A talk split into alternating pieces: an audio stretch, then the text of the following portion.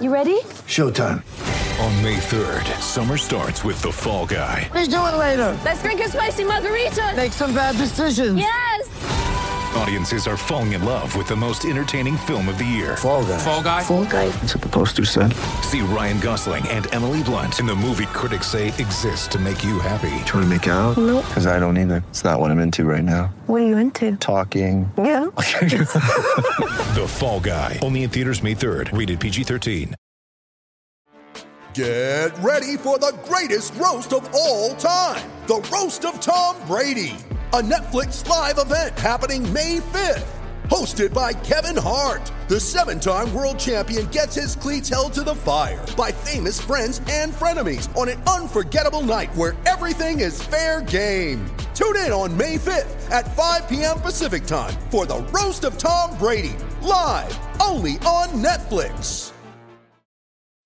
When you need mealtime inspiration, it's worth shopping Kroger, where you'll find over 30,000 mouth-watering choices that excite your inner foodie. And no matter what tasty choice you make, you'll enjoy our everyday low prices, plus extra ways to save, like digital coupons worth over $600 each week. You can also save up to $1 off per gallon at the pump with fuel points. More savings and more inspiring flavors make shopping Kroger worth it every time. Kroger, fresh for everyone. Fuel restrictions apply.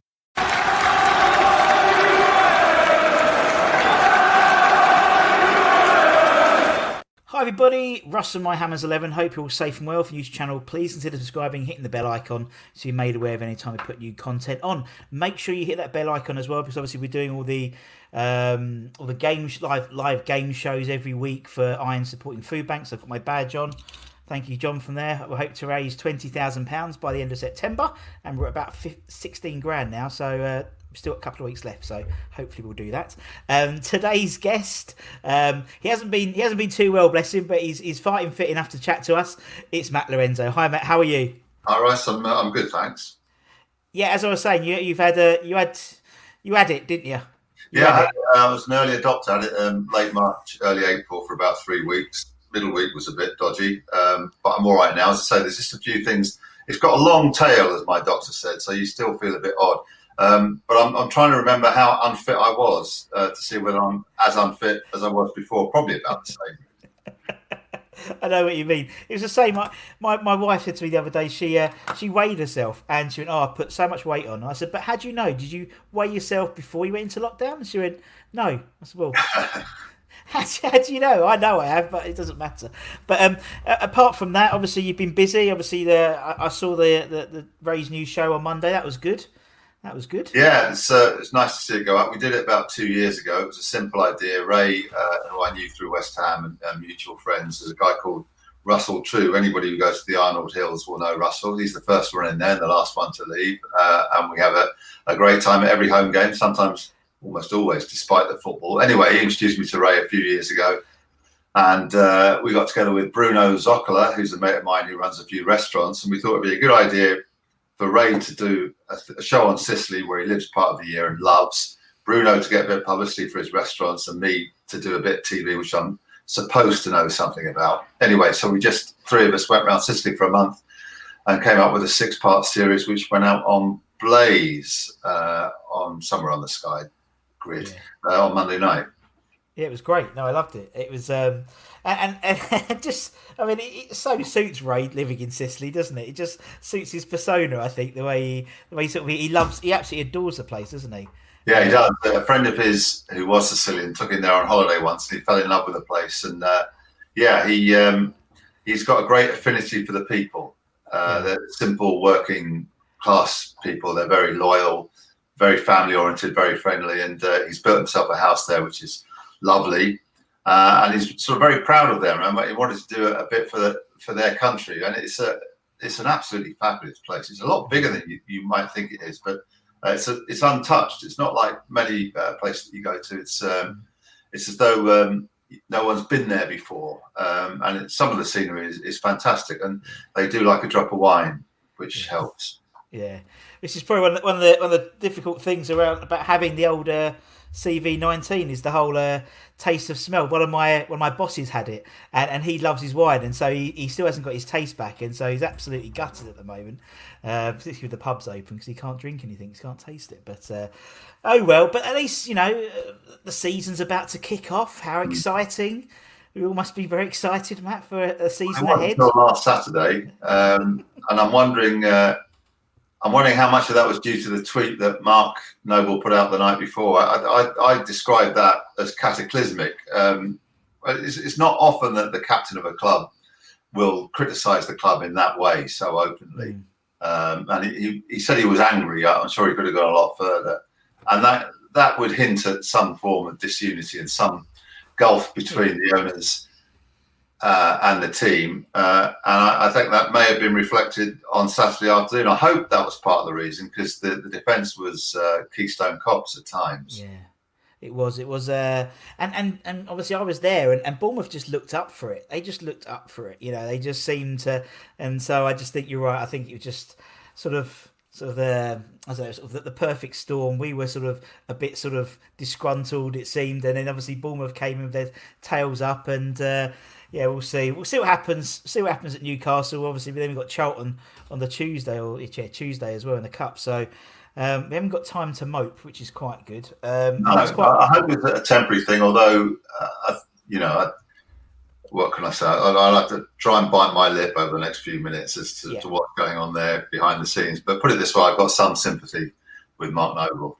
Sure. Yeah. No, I understand that. No, I understand that. Yeah, he's. I, I, I know what, I know what people mean, and and it, I mean, you know, it was his personal opinion, isn't it? And so it is what it is. And uh, as you said, it's one of those things which you don't know the effect it's had on the team, but it's, it's galvanised the fan base. That's more than anything. I think you know the fan base is Yeah. more together than ever. So Well, I think they're quite lucky that um, the place is shut because if uh, if the crowd had been allowed in there this Saturday, I mean, and if Declan goes, which is uh, always a possibility, I think uh, you know they'll be luckier that there's no one in their ground. Sure. Yeah, yeah, no, I, no, I get that totally, uh, and also for the players themselves, you know, because it's you know uh, we've they, they've played in quite hostile environments before, and you know it, it, doesn't t- particularly work well. Obviously, they haven't been been playing with no fans since restart, and they did well. You know, they did all right. You know, it was like it just seemed to be a different team Yeah. than than pre than pre COVID. On- on Um, the positive side, they were so much better at the end of the season. It, it Mm. was great to watch, and, and then again, you say to yourself, well, "Why couldn't they have done that all season long?" There are certain players who, you know, haven't didn't pick their pull their fingers out, maybe. Well, you know, when they should have done. I sound very negative here, but yeah, the, the problem is that you know we, we've got some good players. We, we're actually the 18th richest club in the world. Christ knows how that is, and you know, so things could be a lot better. Yes, it could be. It's on. That's that's always the. I love the way because I, I saw a big um, article about the finances, and yeah, with the 18th reach on turnover, not on not on profit. So we t- we make a hundred. I think then we spent. I think we made that year. We made 180 million, 190 million, but we spent 225 million because that was the Pellegrini era. And so it's like it's uh, it's all swings and roundabouts. But uh, yeah, we'll see what happens. Uh, but when you watch the football, Matt, um, obviously you know the football man. Um, particularly uh, sort of restart, do you have the crowd noise on or the crowd noise off? Oh, I have it off. Yeah, Yeah, I have it off because um, I like to hear them swearing if it's all that's what do. everyone says. But it's funny because I, I was lucky, and I'm I'm lucky and, and old enough to have been at the Seville game that we played behind closed doors, and that's when you realise that they are shouting at one another all the way through the game, um, and I, I find that it's almost an improvement just to hear, you know, what's going on because you don't hear any of it when a crowd's there. And the other thing about the crowd noise is it's fake, and you know, I don't I don't like it. The other thing is that sorry, some commentators feel they have to make up for the lack of a crowd noise Yeah. uh, and they, they mutter on and on and on and on. I won't point any fingers, but um, it'd be nice if they just let it breathe. Sometime. Yeah. Well, I suppose yeah, it's it's a dead air type thing, isn't it? And so yeah, I know what you mean. It's quite funny how many how many sort of people you talk to is noise on and noise off. Most people are noise off because they like hearing swear words during the day and, Yeah. have, and trying to get the commentators. Oh, apologies if you heard any Yeah. any rude. What do you expect? It's not like it's it's not like it's a you know a play school. It's a professional football. But I like listening to. it. I mean, obviously. I'm at the ground at the I'm at the ground for the games at the moment, and it is really really weird because it's like literally so quiet. You can hear the journos typing, literally there on their laptops, on their on their, on their Macs and stuff. And uh, I have to sometimes put like um, I don't know one of the YouTube channels watch-alongs on just to have you know some sort of moany old people behind me, like I was Yeah. watching a normal game because uh, it's just too it's too weird out there. I've been to quiet games, but that's just too quiet for me. But um, we'll see what happens. So you mentioned obviously you know yeah, West Ham. Da, da, da, the, the first question I always ask, he says, eight minutes in, which is not too bad for me, is um, is why is West Ham your club, Matt? What's your sort of origin story? Uh, well, I inherited it uh, from my dad, like a few people would have done, I suppose. He was um, the son of Italian immigrants, and they moved to um, a shop. Uh, my grandmother was a hairdresser, and my dad, uh, my grandfather, ran a sweet shop round the corner from the Boleyn. So it was fairly simple for him to become a West Ham fan, and he was a fanatic, definitely a fanatic. I mean, they, they, would the clients in the hairdressers would know whether West Ham had won or not because he'd walk in the front door if they won, and you'd hear the cat being kicked uh, around the back door if they hadn't. Um, so he he was a lifelong supporter. He, he became a journalist on the Stratford Express, and then the News Chronicle and the Daily Sketch, and then uh, the Old Style Sun. Anyway, all the way through, he was incredibly neutral about West Ham, and he became um, the first commentator on ITV on a show that went out in the late '60s called Star Soccer, and I was lucky enough to be able to follow him, go to him with games. Billy Wright was the sports editor of ATV who ran that, so that was a tremendous privilege. And I used to go to games with my dad, kneel behind him uh, when he was commentating, occasionally try and correct him, and meet people like George Best. Um, uh, you know, how privileged was I? So it was football and, and, and West Ham, as I say, all the way through. And my dad carried on. Uh, he went worked on Radio Two, Sports on Two. Uh, would go to West Ham games. In the end, he got banned from going to West Ham games because of the bias was just overwhelming. Um, so yes, it was down to him.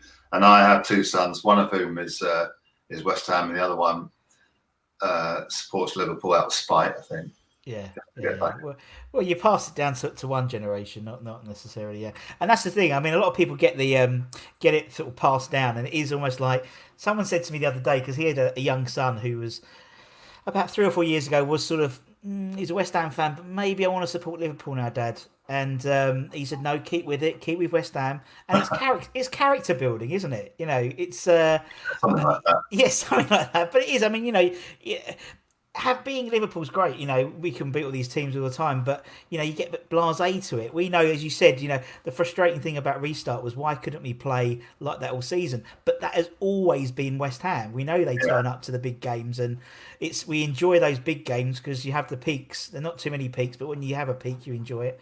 And I think you may be right. I mean, uh, yeah, they're, they're rarer these peaks, but when you beat Spurs, when you beat Liverpool three 0 when you beat Arsenal, first ones to beat them at their lovely new ground, that, that, that's you remember things like that. It's quite petty, but you do. And I think there's something about it's the hope that kills you, the pain that keeps you coming back, um, and there's you know, fortune's always hiding. Goes to the lyric, and uh, that's about right, isn't it? It is. It is. It's like uh, someone likened it to an abusive relationship.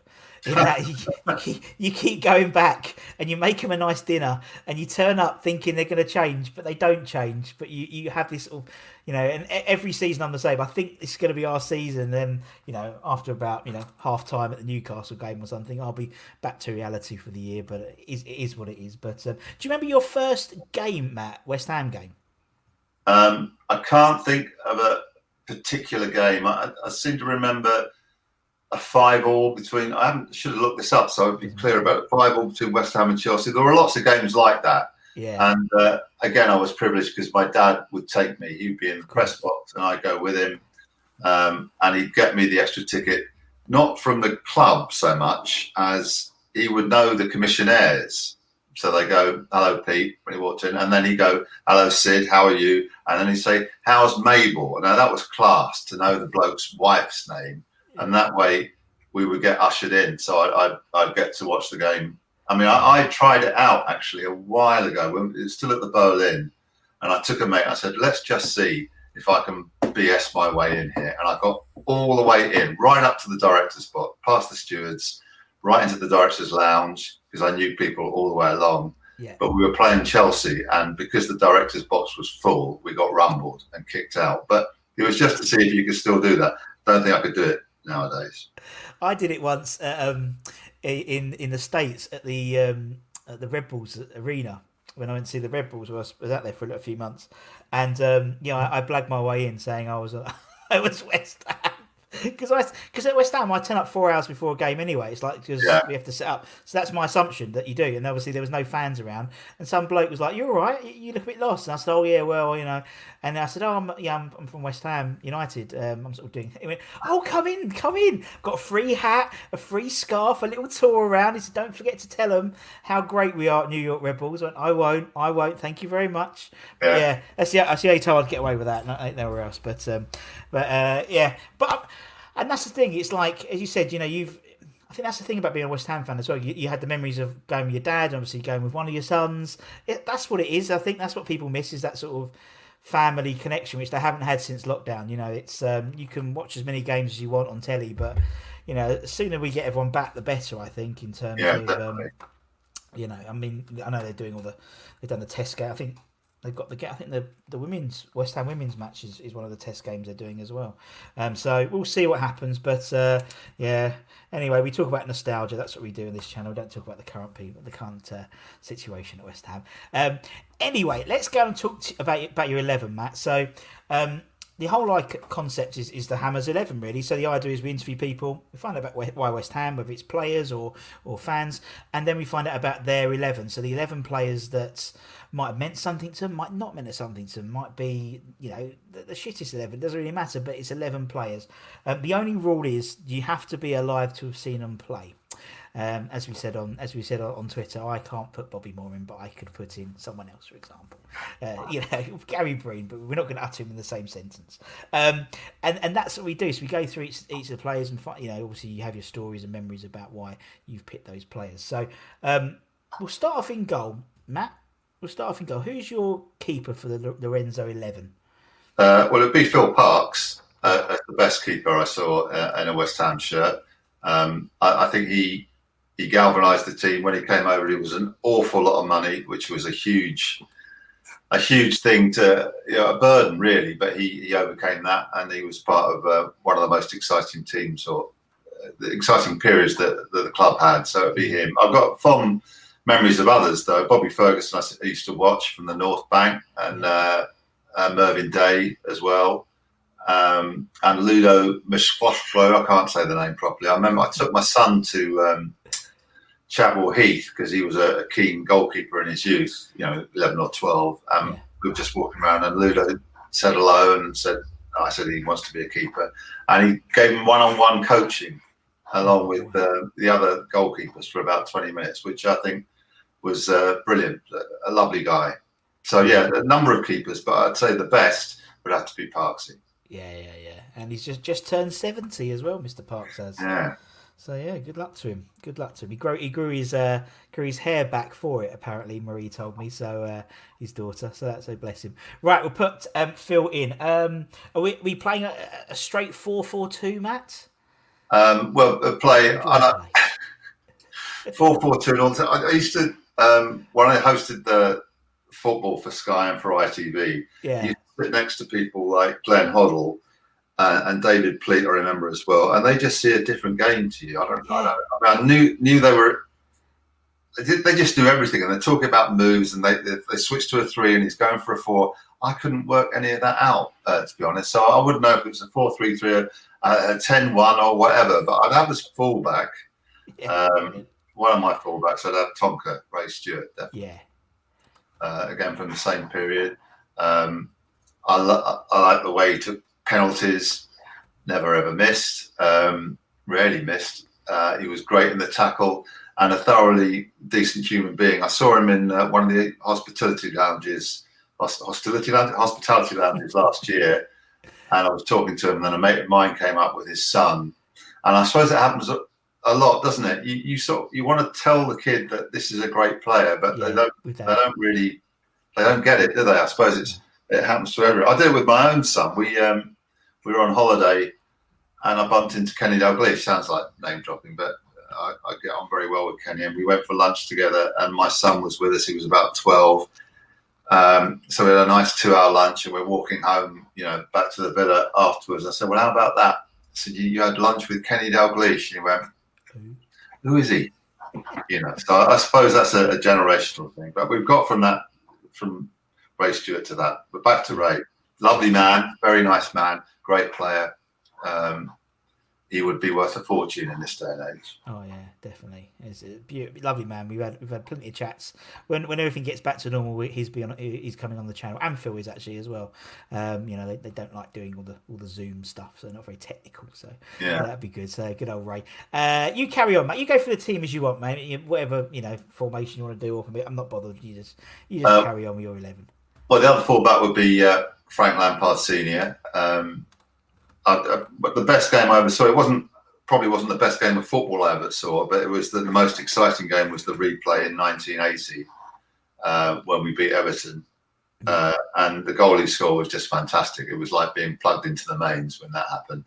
And I, I think he's another character. I did the, the film on Bobby Moore a couple of years ago, and we interviewed Frank for that. Mm. And it was brilliant. I mean, the way he spoke about Bobby and, and about the old times. Uh, you know, you don't you don't get that sort of uh, loyalty uh, nowadays. You just don't. I think football is a mercenary by comparison. Mm. Um, and what he did with his own son is brilliant. I know Frank uh, had a rough ride when he was at West Ham, but he would always be, you know, there at training in the afternoon as well as the morning. He'd always do the extra. I think that his dad taught him well, and now I think the the, the sky's the limit for Frank Lampard Jr probably off the, the background, you know, the grounding that he had. Yeah, yeah, definitely. No, he's a good shout. And I think the trouble with, with, with Frank Senior is he to me, and that's doing this sort of this. I think we've had about 180 or so guests or something like that. And when uh, it's almost like Frank Senior's sort of not in that same bracket when you talk about the greats, and he should yeah. be.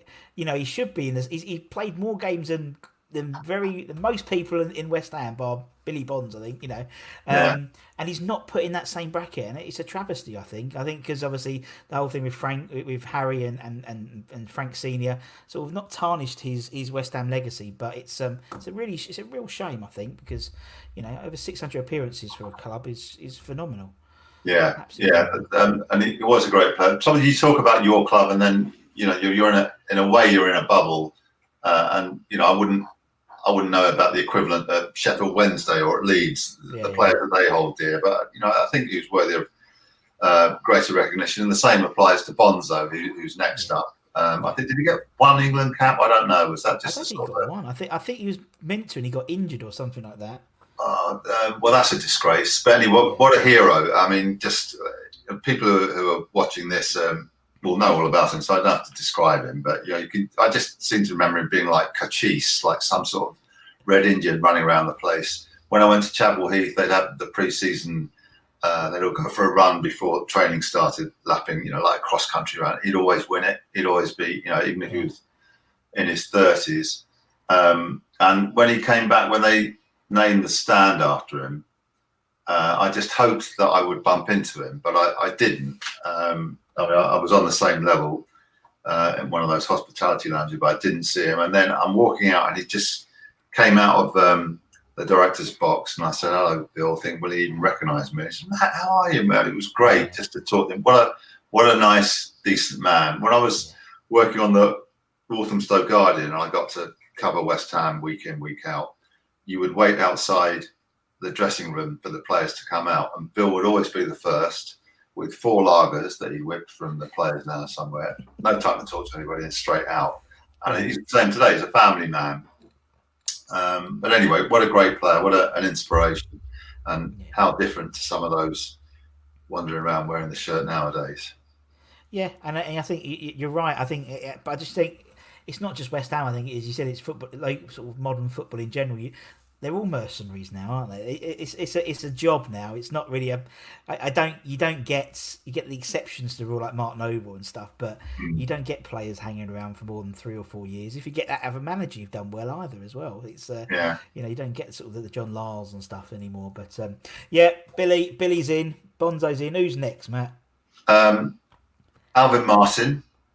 Uh, he was again. I was on that local paper, and it was terrifying that you. Had, I was about nineteen. You had to go to the ground Yeah. or the training ground and, and say hello to these people. The good thing about Alvin was that he was had arrived just about the same time, so I was mm. new to it, and he was new to it.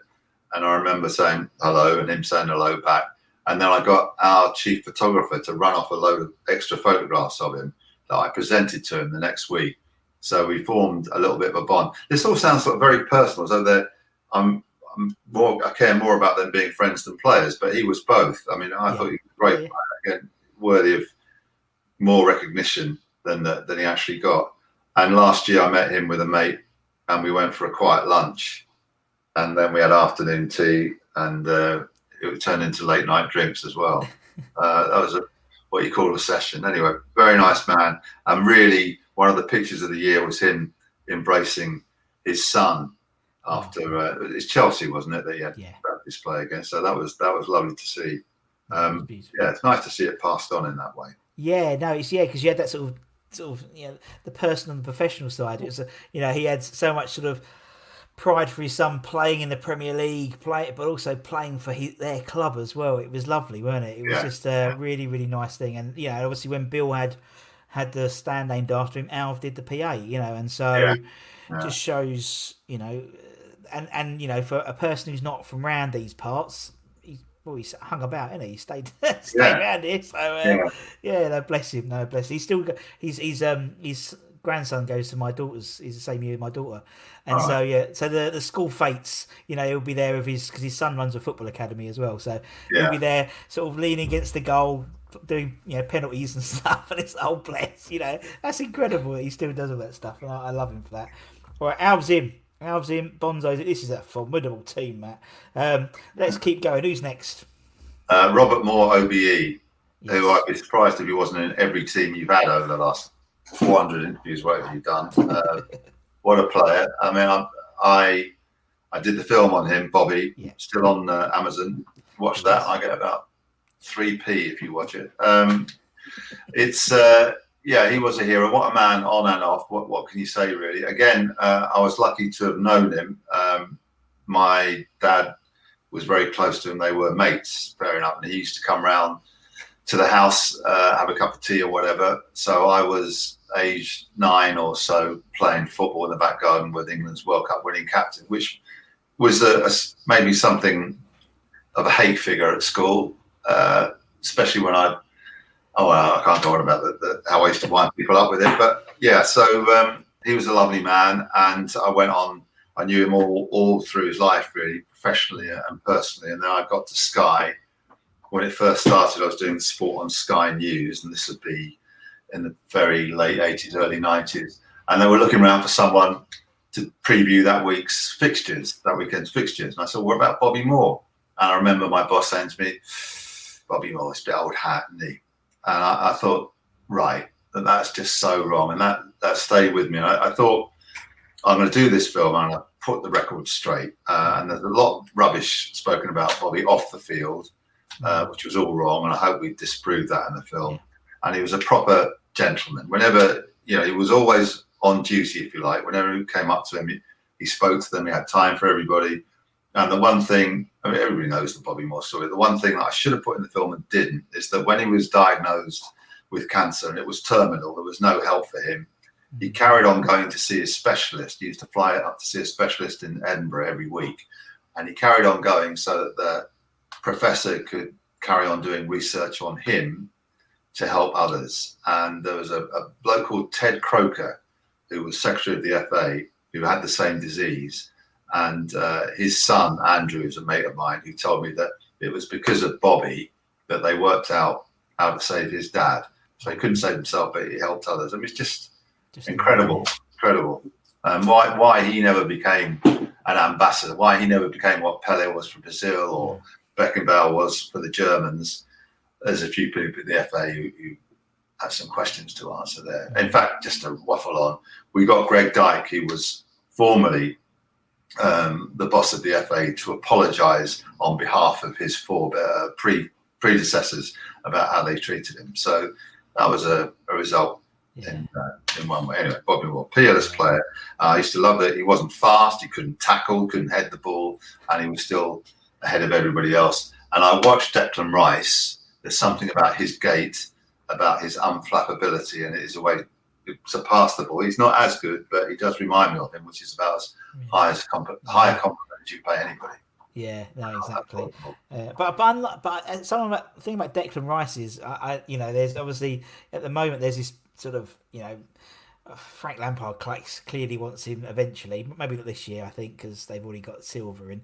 Um, but you know, want him as his centre back. But Deck is a is one of the best defensive midfielders I think in, in the game at the moment, and it's just be a loss to England if they you know if they put him in the centre back positions. But um, yeah, yeah, yeah. So I, well, he's you know he's, he's so young still, and yet he's yeah. taken it all on his stride, and he can hit a ball as well. He scored some tasty goals. Um, so yeah, and he'll go when they, they all bloody go, don't they? Um, as long as he doesn't.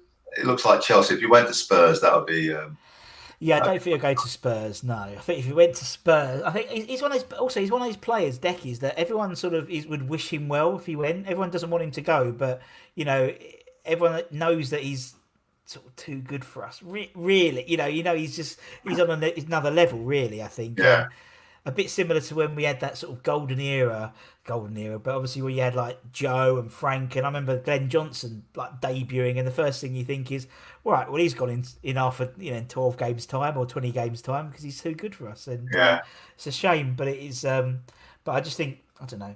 I've got I've just got an inkling with Deck. I don't know. I think the, you know, ha- there's under the tutelage of Mark Noble.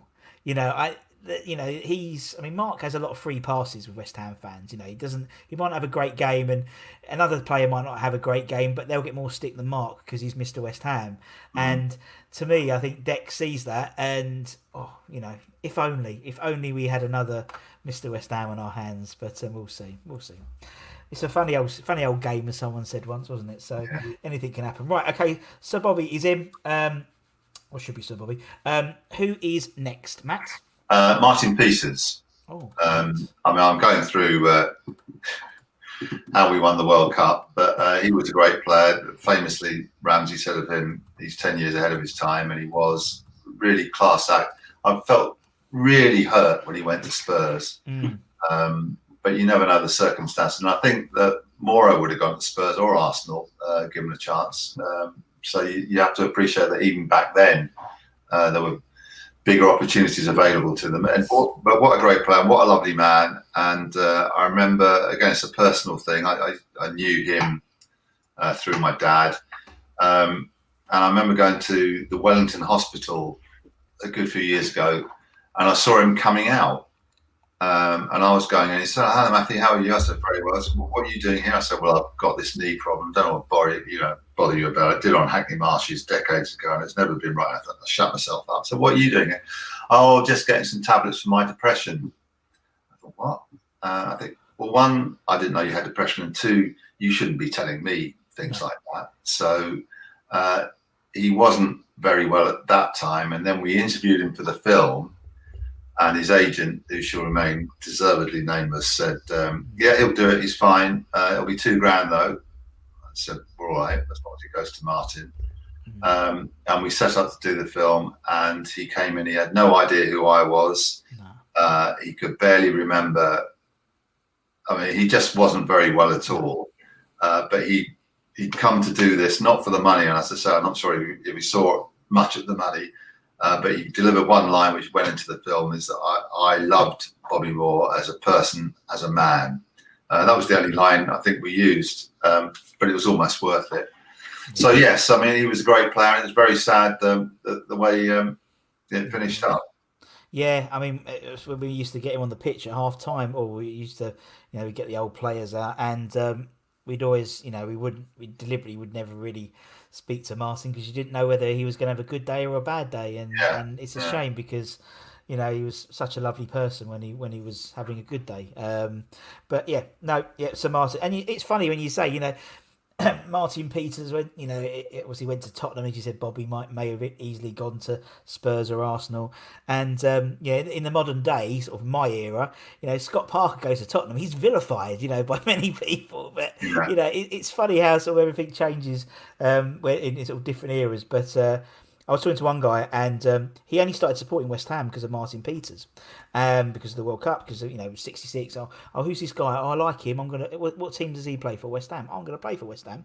Obviously, back in the day, if you missed, I don't know, the, the, the news or on the radio or the newspapers, you wouldn't know if players had moved from club to club. So his first game was in 1970 um, away to Tottenham. And he didn't know that Martin Peters had moved to Tottenham. and so he, he got the team sheet at the back of the program. He's like, what? You know, but um, he stayed with them ever since. And he's comment and he's the. Um, the match day announcer at West Ham, and he has been for many years. Martin, bless him. Um, but uh, no, God bless. So um, we'll put Peters in. Who is next, Matt? Uh, well, I had a choice here. This would be for the old farts or, or the newer brigade. I mean, um, the old farts, me included, would have gone for Pop Robson, Bryan Robson. Uh, you know, featured in that time when I was covering the, the, team week in, week out, and he was a great player. I mean, scored some fantastic goals. Uh, and I, it's I'm not even sure it was the right position, but anyway, this is the one that I, I, I struggled over. So it's either him or Di Canio yeah. um, that I put in there. But you know, everybody knows about Di Canio, what a player he was. It was brave in a way of Harry to take him on. It was. Um, uh, I mean, on that instant where he, he, pushed the referee over and the referee went down in installments, I didn't think it made it any easier for him. Um, but he was a character and a half. Uh, I used to, I remember what, it got nothing to do with football, but after a game once, I managed to get myself into the, the club car park, which was, you know, a rare honour. Yeah. Uh, and I left, and um, my uh, Di Canio lived not far from my mother in Loughton in Essex, so I decided I would follow him. Um, to see if he knew a quick way around. He did know a quick way around. We went through two no entries and one red light, um, and I shouldn't have followed him because I suspect if either of us got pulled up, there's only one of us that would have got away with it, and it wouldn't have yes. been me. Um, but yeah, fantastic, fantastic goal scorer, um, and the sort of person that you would literally pay to go and see. Oh, yeah. uh, and it, you know, the, the, he was he was a proper West Ham player in a way, um, mm. skill, talent, to the, prone to the odd lapse here and there. Yeah. Uh, so yeah, it's Pop and, and Di Canio sharing a place. I don't know, couldn't choose between them. No worries, no probs, no worries at all. Yeah, no, uh, I used to remember seeing. So I used to live in Loughton as well. So I used to love see. Occasionally, you'd see him go past in his car, like you know it was him, just because it was. Uh, and it's funny. Some so many people say the, the sort of individual Di Canio stories, and you know where people have interviewed him for fanzines and stuff, and that's why everyone's brilliant. Every story. There's one where he was out. You know, a guy was outside Chadwell Heath waiting for. You know, Decay wasn't playing, um, so he was he was training there, and and all we could hear was the Paolo Di Canio song being whistled for about forty minutes, and then Paolo walks out in the from the shower. It was him singing his own bloody song for forty minutes in in a towel and like, another towel draped over him and flip flops. You know, just about to get into his car and drive home. But uh, no, some, I love Paolo. No, he said he was. And he had a little bit of craziness that every West Ham fan likes. Yeah, I, wish you, I think you need to support West oh, Ham yeah. play for him. Yeah, yeah let alone play for me. Yeah. Okay, we'll put uh, we'll put put a uh, pop slash Paolo in for that position. Who's next then, Matt? uh, Sir Trevor Brooking. Yep. Um, just a marvelous, marvelous player. Got two A levels, which made him intelligent, apparently. But uh, again, as a man, he's a, a tremendous example. You, you, see him now; he'll talk to anybody. It, quite, um, what's the word? He's not vain in any way. No. Uh, but what a great player! Now, when he and Devonshire were in their pomp, it was a thing of beauty, uh, and I can't explain it properly uh, to people who weren't there. But you know, used to get really, you just knew that they were going to roast people between them. Mm. Um, and one of my favourite ever games was the Eintracht Frankfurt one, which Trevor, you know, pretty much ran. Yeah. Uh, and I, I just like the way that um, he, he, it was about football with him. He could have gone into business. I mean, he became a successful business latterly, but he could have done so many things. But it was pretty much the love of the game for him. It wasn't be all and end all, but he just loved it, uh, and he was so disciplined. So, you know, he, isn't he West Ham's most successful manager when he when he took over? I believe his win rate is yeah something like Yeah. that. Yeah, yeah, yeah, yeah. But a, a, a great example. And he still goes there and sits in that board, sits in that director's box, and he, he is a, a rare touch of class in that particular gathering. Mm, yeah, yeah, yeah. And it- it's important that he's still around, definitely, because I just think he, he legitimizes things, doesn't he, to some extent Yeah. as well. And um, yeah, a lovely guy, you know, beautiful man, as everyone says. Uh, right, so Trev is in uh, next. Well, I mentioned Alan Devonshire, so he goes in there, and I delight in telling people that he's my favourite ever player because people who, or you know, they, they think that's an unusual choice. But again, what a great player, and uh, you know, it's, it's it's so upsetting in a way that he could have been so much better were it not for the injuries. But just a brilliant. I mean, it- when he got the ball, it was a bit like best in the old times. You knew. Uh, he was going to hang on to it and do something special. Um, it's an old-fashioned word, dribbling, but he could dribble. Yes. Um, um, you know, I go back to Chelsea and Charlie Cooke, who could dribble. It's it's one of the most thrilling parts of a football match. Is seeing someone take someone on and then another person. Uh, uh, it, you know, he was great. Um, and as I say, in tandem with Brooking, an absolute delight.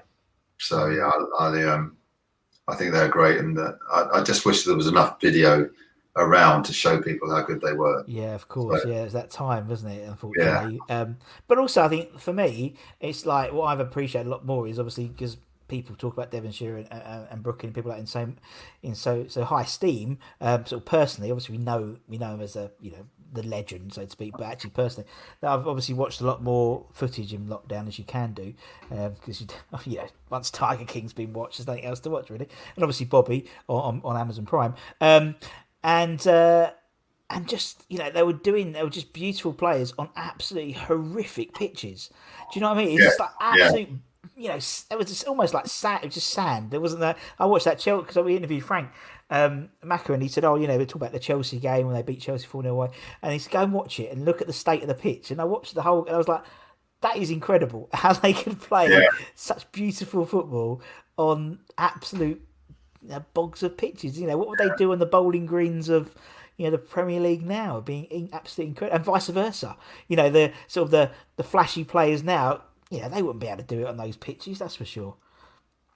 Yeah, the, the one I love little story about Dev is that he's now a manager, as you know, and he was manager at Billericay, which was a problem for him because he lived in Hampton Yes. at the time, which is about you know that's the worst journey in the world to get across town or around town to get to work every day, and he can't drive. They can't drive. No. So his wife had to drive him every day, hang around for a bit, go shopping or whatever, and then pick him up and drive back again. This was not a good state of affairs until Alan had a brainwave. He signed a striker from Hampton and got him to drive him in every day, which is a stroke of genius.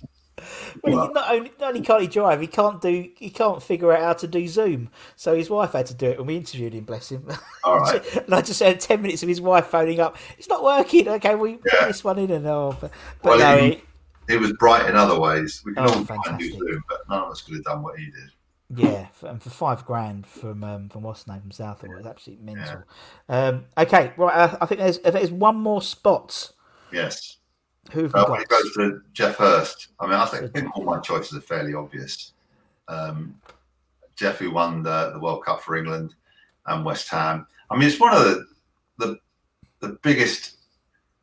How is it that we had those three players And and we didn't weren't winning the league?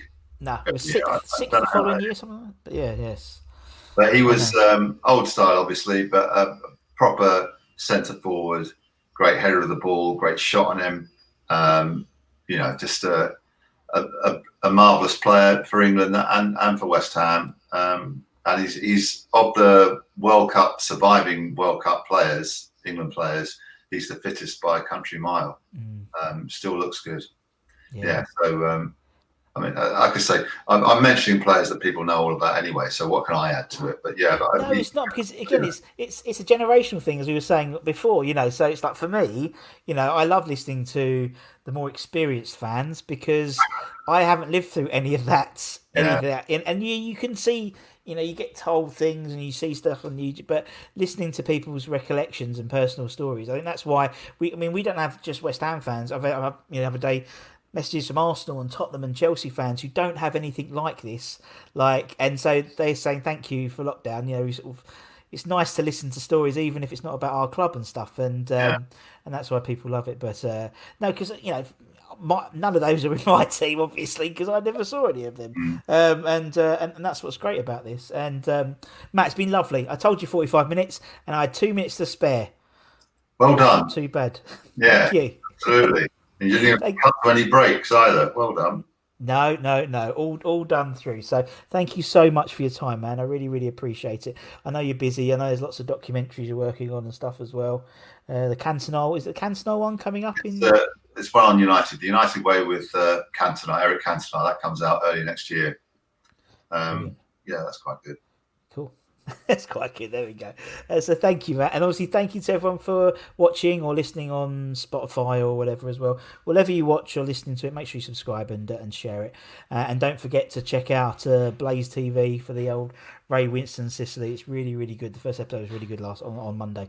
Um, and until next time, for me and Matt's, take care, everyone. Stay safe. Come on, you Irons, and we'll see you again very very soon. See you later, everyone. Take care. Sports Social Podcast Network. It is Ryan here, and I have a question for you. What do you do when you win? Like, are you a fist pumper? A woohooer, a hand clapper, a high fiver. I kind of like the high five, but if you want to hone in on those winning moves, check out Chumba Casino. At ChumbaCasino.com, choose from hundreds of social casino style games for your chance to redeem serious cash prizes. There are new game releases weekly, plus free daily bonuses. So don't wait. Start having the most fun ever at ChumbaCasino.com. No purchase necessary. VGW. Void were prohibited by law. See terms and conditions. 18 plus.